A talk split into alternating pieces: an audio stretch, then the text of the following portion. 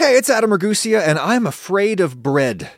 Certain bread. Some bread is very easy to make, but most breads require actual technique and actual willingness to measure stuff, and these are things that I generally lack. So later in this episode, we're going to do failure of the week, as always, and I have a thing to say about carbs and the sensation of hunger. But first, let's get some bread baking tips from a man so handsomely slender you would think he eats no bread at all, but you'd be wrong because he is one hell of a baker. YouTube cook Brian Lagerstrom. Subscribe to his channel my background is professional chef. I did that for about 10 or 11 years. Uh, I did professional bread baking as well for about three years. And I kind of combined those two experiences on my channel to bring like kind of a professional's perspective to home cooking. All the recipes are sort of uh, geared towards the home cook, but there's always some sort of like professional aspect, like some technique that I've used or just some attention to detail that I bring that I think brings a little bit of a unique perspective. So, as you know, uh, m- my only professional cooking experience is in uh, uh, assembling MTOs, which are subs at uh, this uh, mid Atlantic uh, convenience store chain called Sheetz. Um, really got a lot of a lot of experience there that I carry with me. Um, mostly about just doing anything I can do to never have a real job again. but, um, but uh, anyway, so like you know, I'm just, I'm just making stuff up as I go along at home, and I also don't like really like measuring things or trying. Um, so I, I, I usually just like bake flatbreads, right? I bake pizzas, I bake naan because I just feel like the, the degree of difficulty there and the mar- is very small. The margin for error is huge. You know, you can do all, you can commit all manner of sins as a baker. And as long as the bread is flat, like it's to, you're to get something reasonably tasty at the end. Um, you bake all kinds of breads. What's the basic difference in approach between a flat naan and a big puffy, you know, French loaf? Well, like you said, flatbreads are super forgiving, and I think that's why it's a great place for most people to start. There's really kind of like a few differences when between that and like a fully risen loaf. The main one that I would consider is just fermentation in general. For a risen loaf, something that we would call a boule or a batard, there's going to be like a secondary fermentation or like a final rise and that's really like the main thing that distinguishes the two the difficulty level is obviously much higher because when it comes to getting a loaf of bread that's properly risen into something that you could score and then bake you have to pay attention to a few other things. One is strength building. Um, and when i say strength building i'm really just referring to sort of like the development of the gluten proteins inside of the wheat, um, how you hydrate those the wheat and the flour, and how you develop those gluten networks uh, has a huge impact on how the loaf stands up in the oven, if it can stand up in the oven. And flatbreads, it doesn't really matter. Like you could use eight percent very weak flour and barely knead it, and still be able to have it hold on to its basic shape and put sauce and stuff on top of. But um, aside from the strength thing, though, fermentation, not just secondary, like I mentioned before, but the entire process of fermentation is a lot more important. You need to have a leaven that is going to uh, predictably produce gas over the time frame that you want, whether that's a poolish, which would be a yeasted one, or sourdough pre-ferment. If you're just doing a straight dough, which means no pre-ferment poolish sourdough, you still need to know exactly how much yeast is going to, uh, or how much gas the yeast you're using is going to produce, because you're going into a secondary fermentation. So you have to have a um, understandable amount of gas in that thing to to be able to shape it and have that thing continue to rise and stay strong. Um, so the fermentation, the strength, and then uh, this is long-winded, but the last thing would be just shaping. Like flatbread, you're just kind of pressing it into something that you then bake, like a pizza, for example. But um, taking a developed dough and then folding it, rolling it into a baguette or a batard or whatever, like that takes a few tries. So let's break that down. So the primary fermentation, the first fermentation, is there um, you know we'll get gas we'll get a rise if we just mix yeast and water and flour right it'll rise but mostly why we're doing that is to is to let the yeast um, you know metabolize sugars in there and create flavor compounds and all that kind of stuff and exactly. some amount of gas um, you know little seed bubbles such that like if you just did a primary fermentation it puffs up you flatten it down again and then throw it in the oven like you'll have a decent little kind of flatbread it won't be like a cracker um, it totally. won't be like a it won't be like an unyeasted loaf. Which, if anyone wants to see what one of those looks like, I did a video recently. I'll link it uh, in the show notes. But where I I actually baked some pizza dough with no yeast at all in it, and you know you get a little bit of leavening just from the steam that's in there, sure. just kind of pushing up and kind of creating little teeny bubbles. But mostly it's just like a wet, thick cracker and the, and the flavor is repulsive because there's because like wet wet flour doesn't taste very good. What tastes good is fermentation, right? Yeah. So, so that's your primary fermentation, right? And then what you're talking about is like you do the fr- primary fermentation, you punch the dough down to kind of and and I think the reason there's a few reasons to do that. One is it, it develops gluten a little bit more. Another is that it it redistributes the the nutrients around the the yeast, and so they can come into contact with new stuff to ferment and all that kind of stuff. And then you get it kind of in a basic shape like you want it this, and then you have the secondary fermentation where it puffs up mm-hmm. and then you don't punch it down again it's the puffed up thing that's what you put in the oven and that's right. what makes it big and puffy in its yeah. final baked form right that is the like loaf yeah that's it yeah for sure um, actually, let's back up. What happens if you don't do that? You ever done this? You ever just like done a primary fermentation? You don't punch it down, you just throw it straight into the oven. You could just take that primarily risen, once risen, unpunched down dough and put it in the oven. And that's basically ciabatta. Um, ciabatta is not really shaped if you if I don't, I'm, I'm, sure you have not seen my ciabatta video. You probably have plenty of other things going on. I, have seen your I have seen your ciabatta video. Please. Um, anyways, that's just a slab of dough that you gently cut in half, and then do everything you can to not degas it.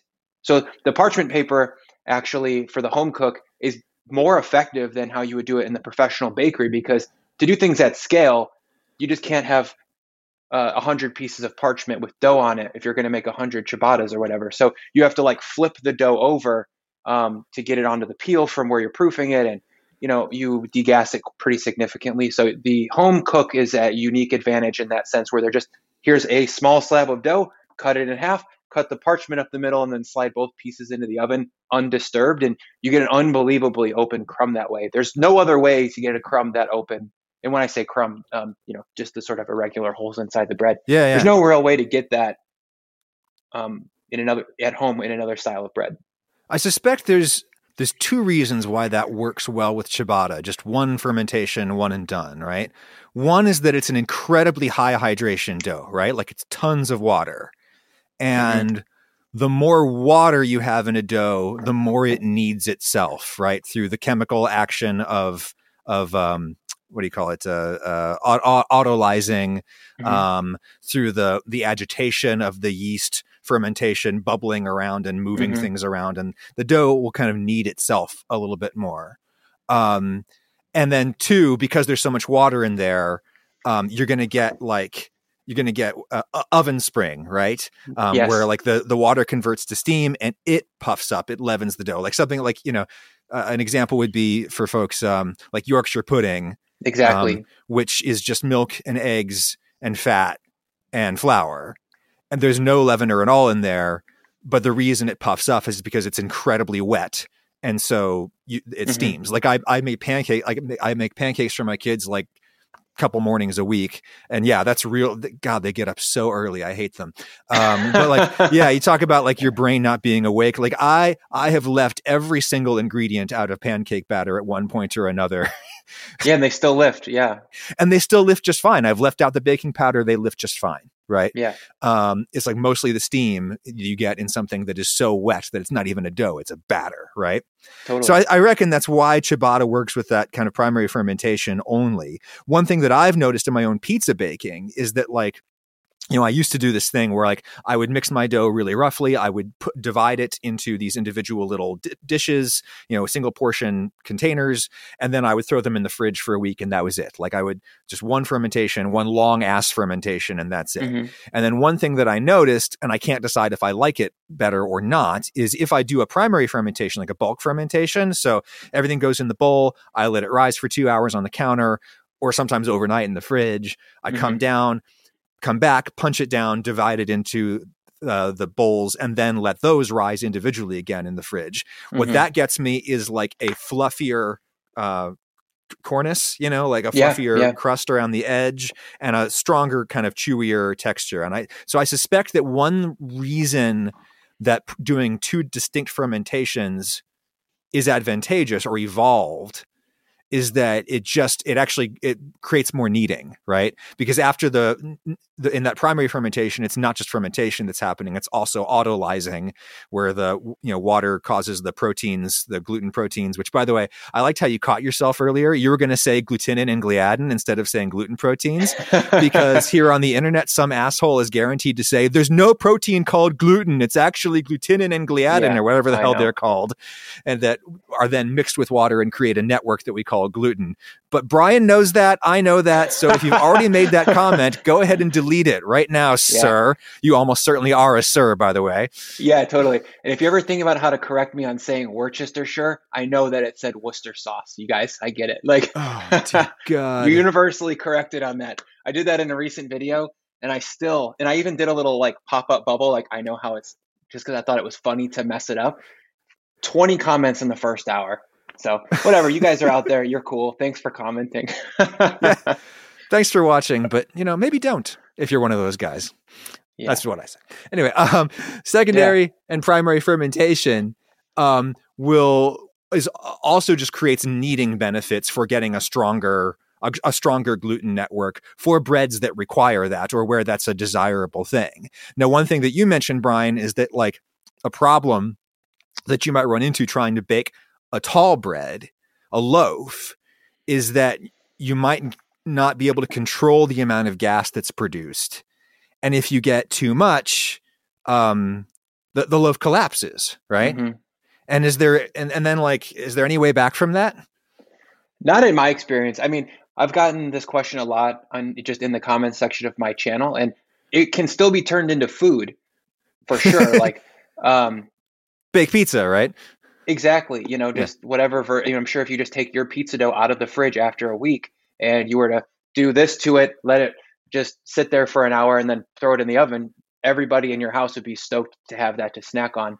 Um, but you're not going to be like making sandwiches out of it, you know. Um, but you you definitely can. The problem, you know, with with overproofing in general is that you've you've expended a lot of the energy that exists in the bread already through the fermentation process, especially if you're doing a nearly 100% or 100% white bread. There's just not a lot of food in there. Um, they run out. You know, they get really tired. Yeah, no, there's still plenty of like carbs. There's plenty of sugar for the yeast to eat but they don't just yeast are, are they're they're like us. Man cannot live on sugar alone, right? yeah. They need like micronutrients and stuff, other things that are are more abundant in like a whole wheat dough, but in a white dough, they're gonna they're gonna blow through those micronutrients pretty quickly.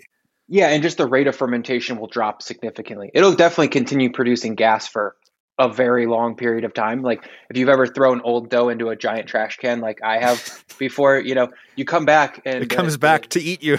Yeah, like it's been sitting in the dumpster behind the bakery for two days before the truck comes, and all of a sudden that bag is like going to explode because it's it's been outdoors in the heat, you know. But um, there is like a gradient, and this is just my anecdotal experience. Like there's so much science to baking that um, you know I that's for other people to understand. I know enough to to commercially produce bread every day, but um, you know, for just in my anecdotal experience, like there is a real drop off in terms of uh, sort of like uh, I don't know veracity, vigorousness of fermentation.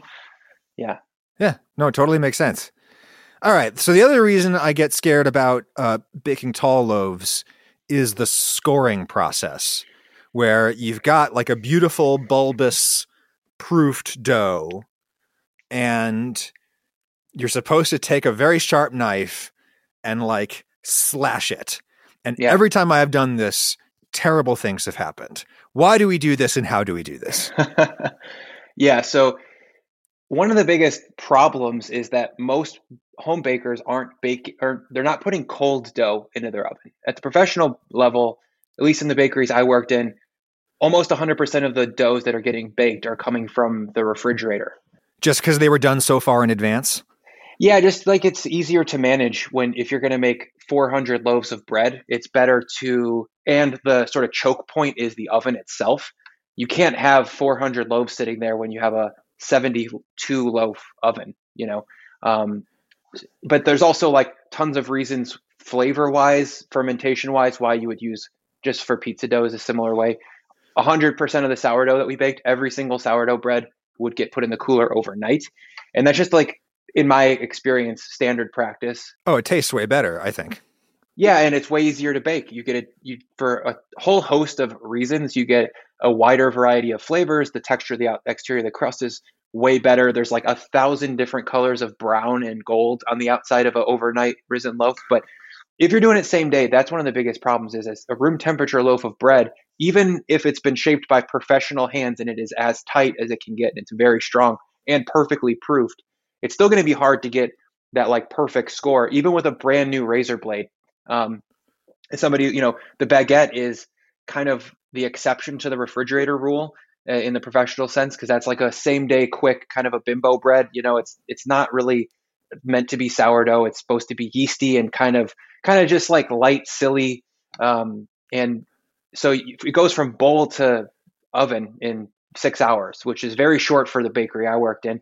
And um, so they would be sitting on the floor. Some of them would go into the refrigerator because you know you're not going to make 12 baguettes bake 12 baguettes. You're going to you're to make 48 baguettes bake 12 bake 12 later in the day. So they're always coming out fresh. So that some of them would be cold but the first round would always be room temperature and i would just snag the blade consistently and the scores just look terrible. You can degas the dough that way. So cold dough would be my number one tip. The other two are practice shaping. If you have a, a loaf of bread that is properly strengthened and the tension has been created on the outside from your hands, um, that's going to make a huge difference. That sort of internal tension gives you, um, I couldn't tell you what the word is. I don't know if it's surface tension, but it's stretched in a way that makes it way easier. Slack doughs are impossible to score. And the other is properly fermented. Overproof dough is impossible to score. Underproof dough is easy to score, but nothing's going to happen when you put it in the oven. It's not going to, it's not going to like bloom. So We'll talk more with Brian Lagerstrom in just a second. We'll find out exactly how you shape the dough such that you've got that tight skin on top that can withstand the scoring. But first, let me tell you about uh, my tight new kicks, courtesy of the sponsor of this podcast, Vessi. Vessi is a sneaker company up in the rainy wilds of Vancouver, British Columbia that makes 100% waterproof sneakers waterproof sneakers that do not look like frumpy little booties. They are elegant, modern, sleek fashion sneakers that you can work out in, but you can also wear to work. The designs are really classy. I've been wearing a pair for almost a year now. They're made out of a material called Dyma-tex, which is vegan, if that matters to you, and it's kind of magic. It's this super lightweight material that is also breathable, yet it is waterproof for walking through the rain or the snow, and it keeps you warm in the winter and cool in the summer. I live in a hot, wet place, and these are perfect for me. Vessi is spelled V-E-S-S-I. Go to vessi.com slash Adam and use my code Adam to get $25 off each pair of adult Vessi shoes. Get your classy, comfortable, waterproof sneaks for 25 bucks off with my link and code in the show notes. Free shipping to the countries where most of you are, by the way. Thank you, Vessi. Okay, back to Brian on bread, and we are going to talk about shaping the dough. So yeah, the the sort of simplest uh, process of steps would be mix the dough, primary fermentation, uh, pre-shape the dough. So you flip it out of the bowl, you make it into a relative round shape that you then can shape. After you've pre-shaped, you actually do the final shaping to make it look like a baguette or a boule or whatever. You proof that, then you bake it. So it goes from primary, pre-shape, shape, proof, bake. Those are like the main Okay, so you've got your primary fermented dough. How do you fold it to get that taut skin on it? Um, so there's a lot of ways to do it, and it kind of depends on the shape of bread that you're doing. But um, if let's just say we're trying to make the most simple, rustic, round loaf of bread. Yeah. The easiest way that I would say is, let's say you have just a chunk of dough in front of you, right? It's it's maybe a kilo or whatever. Put your hand in the middle, pull it out till you till you feel tension, and then fold it back over. Almost make like a starfish maneuver all the way around. Pull it out, fold it to the middle, pull it out, fold it to the middle. The side that's facing the table, and primarily you, you want a little flour between the table yeah. and the bread. Yeah. Obviously, that can, that that creates a lot of problems for people. Um, that's going to be the top of your loaf. So I would say go around five, six, seven, eight times until you feel like you can't really get it much tighter. There's a million factors that go into this, but that would be the easiest way you could possibly shape, shape like what's called a loaf of bread. There's tons of very uh, advanced ways to get strength, and most of the dough that I've worked with professionally is super, super wet. Like the average person wouldn't be able to even touch it without it just completely sticking to their hands. So how you shape those, there's there's 20 little folds you have to do to get that like into a unit. But yeah, yeah. Okay, so you've you've effectively done that. You've got a nice taut skin on the top. You've given it its secondary fermentation. It's proofed. It's puffy. It has not proofed so long that it then pops like a bubble and collapses. It's good to go. It's strong enough and cold enough, therefore firm enough for you to mm-hmm. slash. Why do you slash it? When you score it, you're giving the loaf itself sort of a weak point to break itself through. If you proof the loaf properly, there's a lot of potential energy in there. In uh, yeast will bring some rise. The uh, in the in the steam from the from the dough itself brings rise. And if you don't give it somewhere to go, it'll find a place. Like if you were to not score it, you'll see like around the bottom there'll be a little. It'll score it for you. It'll rip itself open. Right. And um, you know those loaves are just smaller. They're denser, and um, you know it's it's kind of like the salt thing. It just doesn't taste as good. As you know, like air is a big part of the flavor of food. And if there isn't enough air in the thing that you're used to, like if your palate isn't getting enough of that like space in there, it's mm-hmm. just different and weird. Like so if you have a very dense loaf, loaf of bread, it just tastes different. Right. So professional baking ovens, I've never I've seen it I've never seen one in operation. I've seen one like in a in like a factory store.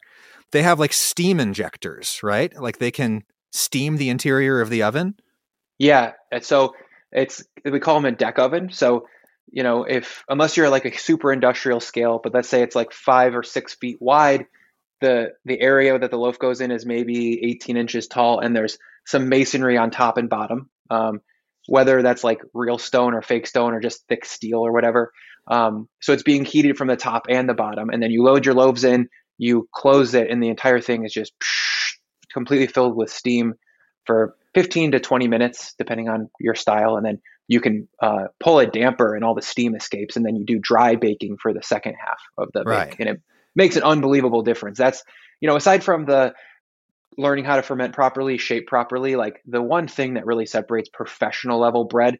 And I, and I don't mean like, you know, the kind available at the, um, in the mall parking lot, strip mall ca- bakery cafe. I mean like real deal stuff is steam. Like it's it's a huge ingredient in the quality. Right. So the steam basically, as I understand it, makes the surface of the loaf more uh, elastic as it's baking, and thus the loaf can puff up more, and the outer layer becomes like gossamer thin, right? Mm-hmm. And which then and, and, I'm sure there's other like chemical stuff that happens to the actual starches. They they pre-cook, they they gelatinize, right? Um, which makes them more likely, more able to Maillardify or whatever. Mm-hmm. Um, once you suck out the steam, and then you get that final blast of dry heat on that surface, and it crackles up. Yeah, to set that thin crust, which yeah. you know uh, is if you're doing if you're doing your job right, is you know the thing that is like sort of to strive for. You know, right. a lot of people concentrate on like open crumb, or at least me as like a baker, you know, like used to follow 50 Instagram accounts to be like, what does the inside of their bread look like, you know, at this one bakery in LA or whatever. yeah, but really what matters is like the sort of experience of the crust. You know, if you're not very good at sourdough, the crust can be kind of punishing. The flavor of the bread is going to be good, but the like experience of getting your teeth through it is going to be like just too challenging and not huh. very pleasurable. I wonder so, why. Is that because of the the low pH, the high acidity of sourdough? Yeah. exactly. And and but then also like that gets compounded by um like what the, the thing the things you said, which it is not allowed to reach its full potential in the oven when the acid is too high. It just right. makes a thicker crust. Yeah. Yeah. Which I and I like I wish I could tell you exactly why, but I don't I don't know why. Acid weakens gluten because science. um, so lastly, Brian, um, in terms of replicating that steam environment at home, mm-hmm. what I've done that I thought I, have been really pleased with the results is get like a spray bottle of water and you just go into the oven and you spray you spray the loaf a few times in the early stages of baking. Mm-hmm. Um, and the only downside there is that it lets out heat, but if you're quick about it, it hasn't isn't isn't such a big problem. Um, any other tips? Any better ways of getting steam into your oven at home? Yeah, there's there's like a spectrum of complexity that you could do. Like I've rigged up some pretty weird stuff to like actually replicate a steam injected oven here.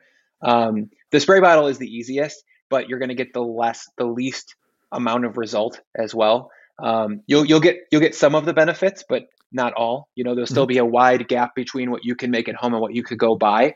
Um, you can. I would highly recommend going out and buying a Lodge Logic combo cooker Dutch oven. Mm-hmm. Um, it's like $40 on Amazon, and that might even include shipping, actually. Don't quote me on that, but um, I used to make 16 loaves of bread in the restaurant I worked at in those every day because they're so effective at holding heat, transferring that heat to cold, wet dough, and then also trapping steam. Um, yeah, so I would I would make like 16 uh, one and a half kilo sourdoughs every day for like three straight years in those. I highly recommend them. Um, but then a cheaper way to sort of go beyond the spray bottle but and get better results but for almost no money is to use like a grocery store foil pan like a big turkey roasting pan and you know load your dough right onto your pizza stone or steel. I imagine a lot of people who watch our videos who are into like would be potentially making bread they probably already have a pizza steel or stone.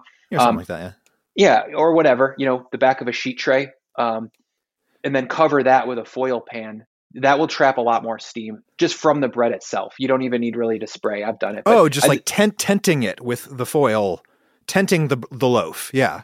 Yeah. Okay. So I did a video like a month and a half ago called Beginner Baguette, and the idea was um, none of the fancy bakery tricks, but like enough of the stuff that really matters to give you a result that is crusty and fun. Um, and that's how I did it. So basically, you you make these tubes and put them on a piece of parchment you slide that piece of parchment onto the back of a sheet tray. The there's like five different foil pans at the grocery store that almost perfectly fit on top of a half sheet tray size. Some are oval, some are rectangle. They all cost like three dollars. And then you flip that on, throw it in your oven, and all of the steam that comes from the bread when it bakes is trapped, and you get a pretty good result. Nice. All right, Brian, I'm gonna make a. I think I'm gonna make a recipe video where I attempt my first like actual loaf of bread on the channel.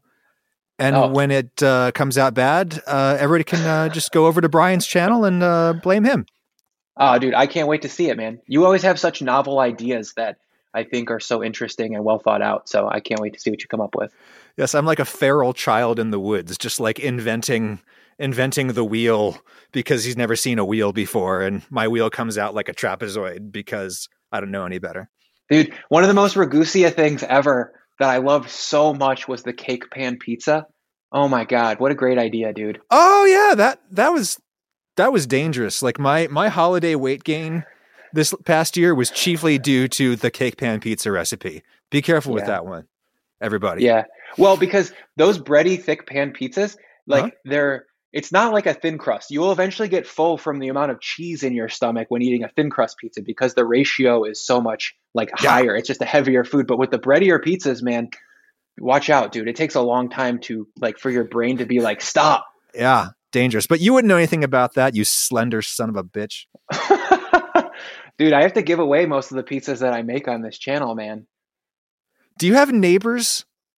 Yeah, I've got a really sweet uh 65 year old woman who lives next door who eats really well. I had some people nice. on the other side too who were total pizza heads, but they they moved unfortunately. I have to go like to the new person now with like gifts being like, "Do you like meatballs?" Because I have nine pounds. Brian Lagerstrom on YouTube. Go check him out. He's like me, but taller and better at cooking. So, really, not like me at all now that I come to think of it. But if you like me, you'll probably like his videos. Good videos. Hey, why does the cheese on the pizza fill you up faster than the bread? And is that even really true? Feels true to me, but we're going to talk about that more in just a second. First, it's time for failure of the week. This week it's actually kind of a non failure because circumstances conspired to save me from myself on both of these failures. So, Lauren said the other day that she wanted shrimp for dinner, which was unusual because we basically never cook animal protein on a weekday anymore, other than like eggs. So she said that she wanted shrimp, and I figured that I should provide. I made her basically the scampi recipe that I did on YouTube a couple of years back, except with rice instead of pasta. Lauren likes rice. I got some jasmine rice cooking in a pot, and I did not wash it because I'm a heretic who likes clumpy rice. And yet, that rice did not come out clumpy or gluey or starchy at all, which is an experience I've been having quite often lately. I wonder if certain manufacturers have improved their processes such that there is little, if any, free starch, any starch powder on the grains left after the processing. This rice came out perfectly fluffy, which ironically is not what I was aiming for, even though everybody else on the planet seems to be into that. I do wonder if washing is becoming totally pointless with at least certain makes and models of rice that seem to have no free starch coat on them anymore. But anyway, while the rice was cooking, I peeled and deveined some wild caught domestic shrimp that I bought. I peeled and chopped a shallot and an absurdly huge pile of garlic. I know what my lady likes. I melted a film of butter in a pan and I threw in the shrimp. I like to get the first side of shrimp really, really brown. You usually can't get both sides super brown because then they'll be overcooked on the inside, but you can get one side super brown. I flipped them, gave them like 30 seconds on the second side, and then rather than take them out before making a pan sauce in there, I just left them in, assuming that they would get about done cooking on the inside by the time the sauce was finished in the same pan. So shallots in, stir, stir, stir until soft, which is like 30 seconds because shallots cook really quickly. Garlic in, repeat the process, deglaze with a little white wine because it's me. Reduce until almost dry and then turn the heat off. Time to slowly melt in some more butter to basically make a beurre blanc with the reduced wine and stuff that's in the pan. And then I did the trick that I showed in my video from a couple of years ago, where you get the butter melting and into a little pool of butter, you just put a tiny, tiny pinch of xanthan gum. You can get xanthan gum at grocery stores here in the States these days. It is a polysaccharide created via fermentation of sugars by the same species of bacteria that make that black mold like looking spots that you sometimes see on cauliflower.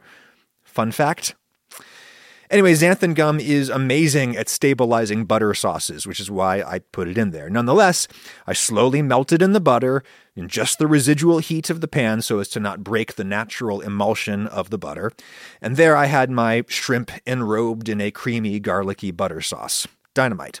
Lauren was outside on the deck, though. She was reading, and it took her a second to get back inside for dinner, and so the shrimp started to get kind of cold. So I turned the heat back on, just on low, under that pan.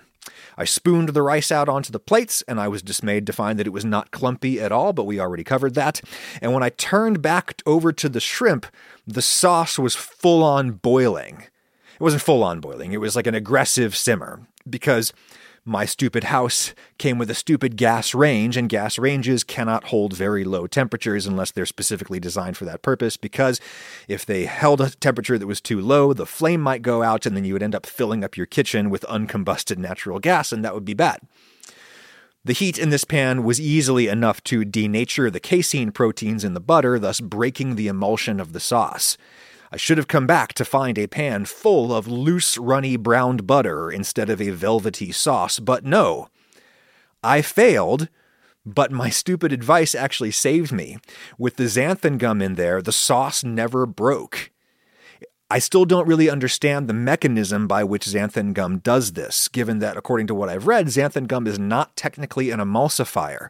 An emulsifier, under the strict definition, is a molecule that binds with fat on one end and water on another end. And that's not really what xanthan gum does. It binds with water, which is why it clumps if you try to disperse it in water, which is why it's better to disperse it in fat instead. Hence why I put the pinch of xanthan gum into a little pool of butter in the pan. Xanthan gum is a thickener, and I do wonder if maybe it's not actually stabilizing the emulsion, maybe it's simply thickening a broken sauce, and you can't really tell the difference because the texture of xanthan gum is very silky and very similar to the texture of a dairy emulsion. I looked up some papers on what xanthan gum does in emulsions, and the mechanism seems really complicated and I don't understand it. That's something that I should do a video about. So thanks for the idea, podcast. Very attentive listeners may have noticed I did not mention seasoning my shrimp because I forgot to. That's failure number two. I don't know where my head was, but I totally forgot to season the shrimp. But again, I was saved because the shrimp was totally salty enough by itself. All animal meat is a little salty naturally because all animals require salt to live, just like we do, so it's in their tissues. And all sea creatures contain a particularly large amount of natural salt because the ocean is salty. But these shrimp were really salty, so salty that the sauce came out perfectly seasoned, in addition to the shrimp cooked therein. It was all fine without me putting any salt into the pan. How is this possible? Well, from what I have read, shrimp and other shellfish are often frozen in brine. Shrimp spoil incredibly fast, and so these days they are generally decapitated and frozen right on the boat that caught them. And brine helps them to freeze faster. Salt lowers the freezing point of water, thus allowing you to blanket the shrimp in super chilled sub zero degrees Celsius water. Faster freezing means less spoilage and it means smaller ice crystals, which do less cellular damage to the meat than do big ice crystals, and big ice crystals form with slower freezing. You get a much better product at the end if you freeze them very fast, and the brine helps you do that. Plus, if you brine them, you've probably added weight to the shrimp because salt makes muscle fibers swell up with water, and since shrimp are sold by weight, ka-ching! Anyway, I'm sure that some shrimp on the market is more heavily brined than others. And now I'm worried about over seasoning shrimp in the future, because I did not season these particular shrimp at all, and they were perfect. Almost as perfect as the coffees that I enjoy from Trade Coffee, proud sponsor of this episode 4 of the new Ragusea pod. I assume they're proud. I hope they're proud. Because Trade Coffee taught me to like coffee. I was never a coffee drinker until trade entered my life. I was a total noob. I just went to drinktrade.com and I took their quiz. I told them what I imagined I like in a cup of joe, and they started sending me bags in the mail that helped me learn my own palate. Trade works with a huge network of roasters all over to find great coffees. Trade actually has a team of expert tasters who just taste thousands upon thousands of coffees to find stuff for us. And now I know a lot about coffee and I know a lot about what I like. I like very light roasts because light does not mean weak when it comes to coffee. Light means you can actually taste the coffee and not just the roast. Light roasting also usually means higher caffeine, and unfortunately, I'm old now and too much caffeine really messes up my system. So I have been rocking some of this uh, decaf it is from Oren's in New York. It's decaffeinated via the uh, Swiss water process, which I don't have time to explain right now, but look it up. It's good. And I have an inexhaustible pipeline of new and interesting coffees coming to my door all the time thanks to Trade. Right now, Trade is offering new subscribers a total of $30 off your first order, plus free shipping when you go to drinktrade.com slash Adam Show. Check that. Adam Show, not just Adam. Drinktrade.com slash Adam Show. Or you just click the link that is in the show notes. Drinktrade.com slash Adam Show for what amounts to more than 40 cups of coffee for free. Get started by taking their quiz online. Get those pro tasters at Trade finding you something that you'll love. Drinktrade.com slash Adam Show for $30 off. Thank you, Trade. In the case of satiation v satiety, in the case of satiation v satiety. Why might the thin crust pizza fill you up faster than a thick crust pizza? Thin crust pizza has more cheese and toppings relative to the bread. Bread is mostly carbohydrates, cheese is mostly fat and protein. mostly fat on a per calorie basis. Does fat fill you up faster than carbs? If you read most of the research literature on diet and hunger, especially the older studies, they will mostly say no. Fats do not satisfy hunger as effectively as carbs do on a per calorie basis. You gotta remember that fats have nine calories per gram, carbs have four. Especially if you're looking at studies from the late 20th century, you will find nutrition researchers describing carbs as being protective against obesity because they were shown in study after study to satisfy hunger more effectively than a comparable calorie dosage of fats. Now, here in the year 2022, that sounds completely absurd. I, I don't think I know anybody who thinks that carbs are protective against obesity. And I'm still struggling to understand why those older studies seem so wrong in retrospect. I want to do a video about this, and I'm still struggling to find just the right experts.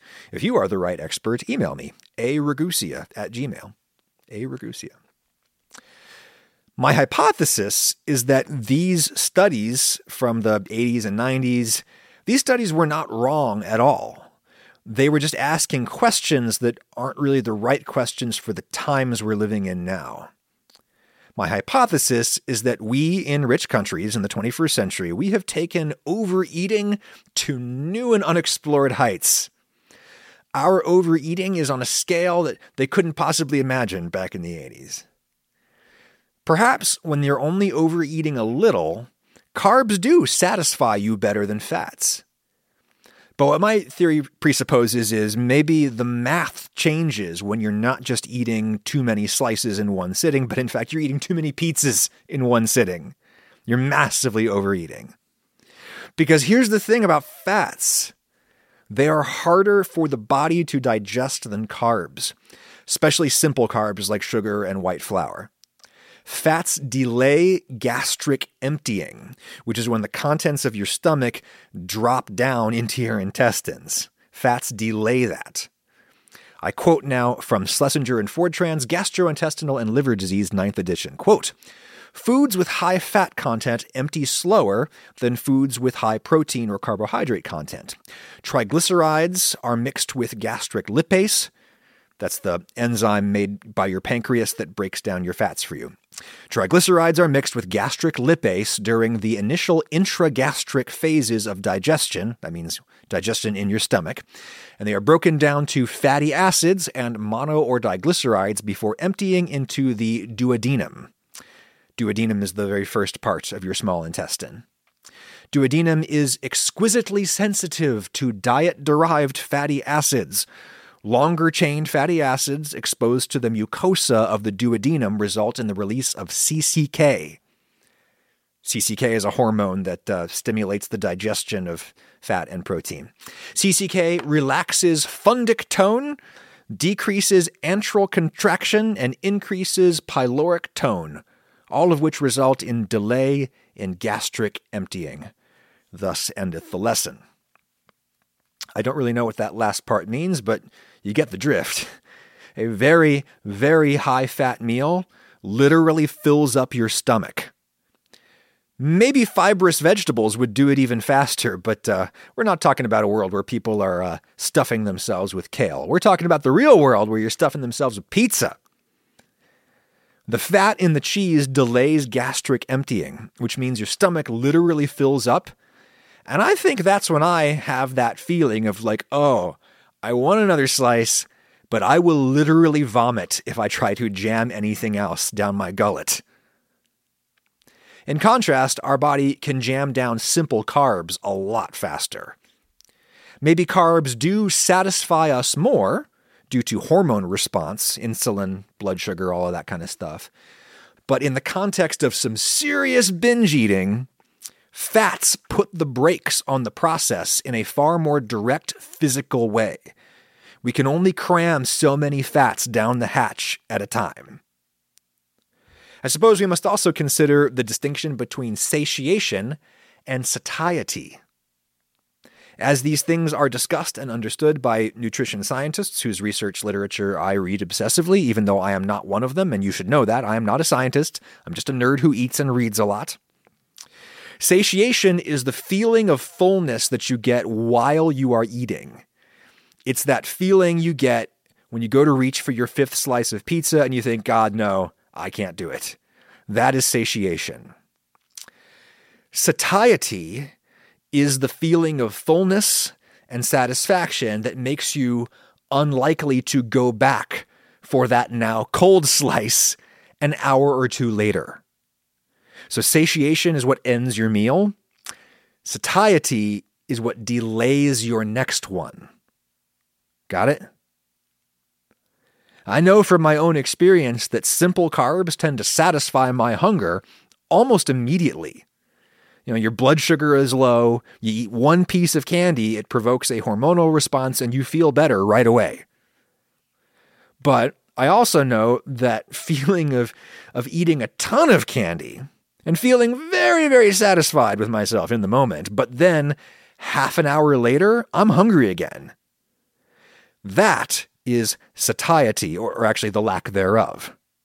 You eat something that satisfies you in the moment, but makes you hungry again like a half hour or an hour later. That is the lack of satiety. It is unclear to me from the literature and from my own life how fats versus carbs affect satiation versus satiety.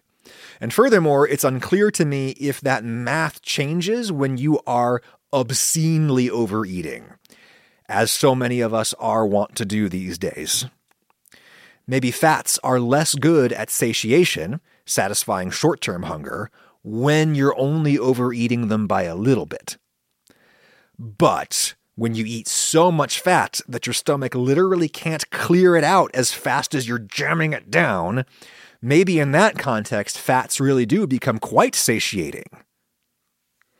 And maybe carbs are better at satiety, making you feel like you don't need another meal an hour later, which is what many studies, especially old studies, have found. But you know, which carbs? I have read studies where the diets described were like oatmeal and whole wheat bread and other slow digesting carbs. Who eats that anymore? This is not that era. This is the era of eating an entire sleeve of prepared raw cookie dough and feeling very sad about it. This is the era of quick carbs. Anyway, these are only some of the questions that I have about the research on diet and hunger and why expert opinion on the subject seems to have shifted so radically in recent years against carbs. I'm really not sure what's going on. I only know that I can pound way more thick crust pizza than thin crust pizza. But I don't even know which of those things is worse. Given that thin crust pizza is likely higher fat because it has proportionally more cheese, and fats have more than twice the calories than carbs do per unit of mass, well, maybe the mass of pizza that I am pounding is not really the relevant variable. These are just some questions that I have. I like that the new podcast here gives me a space where I can just kind of spitball a little with y'all and not have all the answers the way that I feel obligated to over in the YouTube videos. I will see you back on YouTube on Monday. I've got a video about distillation and hard liquor that I worked really, really hard on, and I'm very excited for you to see. If you are watching this podcast on YouTube right now, please do subscribe to the Adam Ragusea podcast on your podcast app of choice. I don't know if I'll be posting this to YouTube forever. Podcasts are great, if you didn't know. If you only watch videos, try podcasts. They're like videos, but you're not missing anything if you don't look and usually the sound is better. Let me know if you have any questions for me. I am doing Q&A on this show and I'm taking Q&A cues over right now in the ratings and reviews for this show on the Apple Podcasts app. So go to the Apple Podcasts app, look for Adam Ragusea Show, leave an actual rating and review, please, like actually review the show, because that helps other people find it. But in that, you can leave a question for me to answer on a future program. So uh, find some good stuff to eat that does not completely wreck your body or the planet or anything else. And uh, yeah, I'll talk to you next week. Thanks for listening.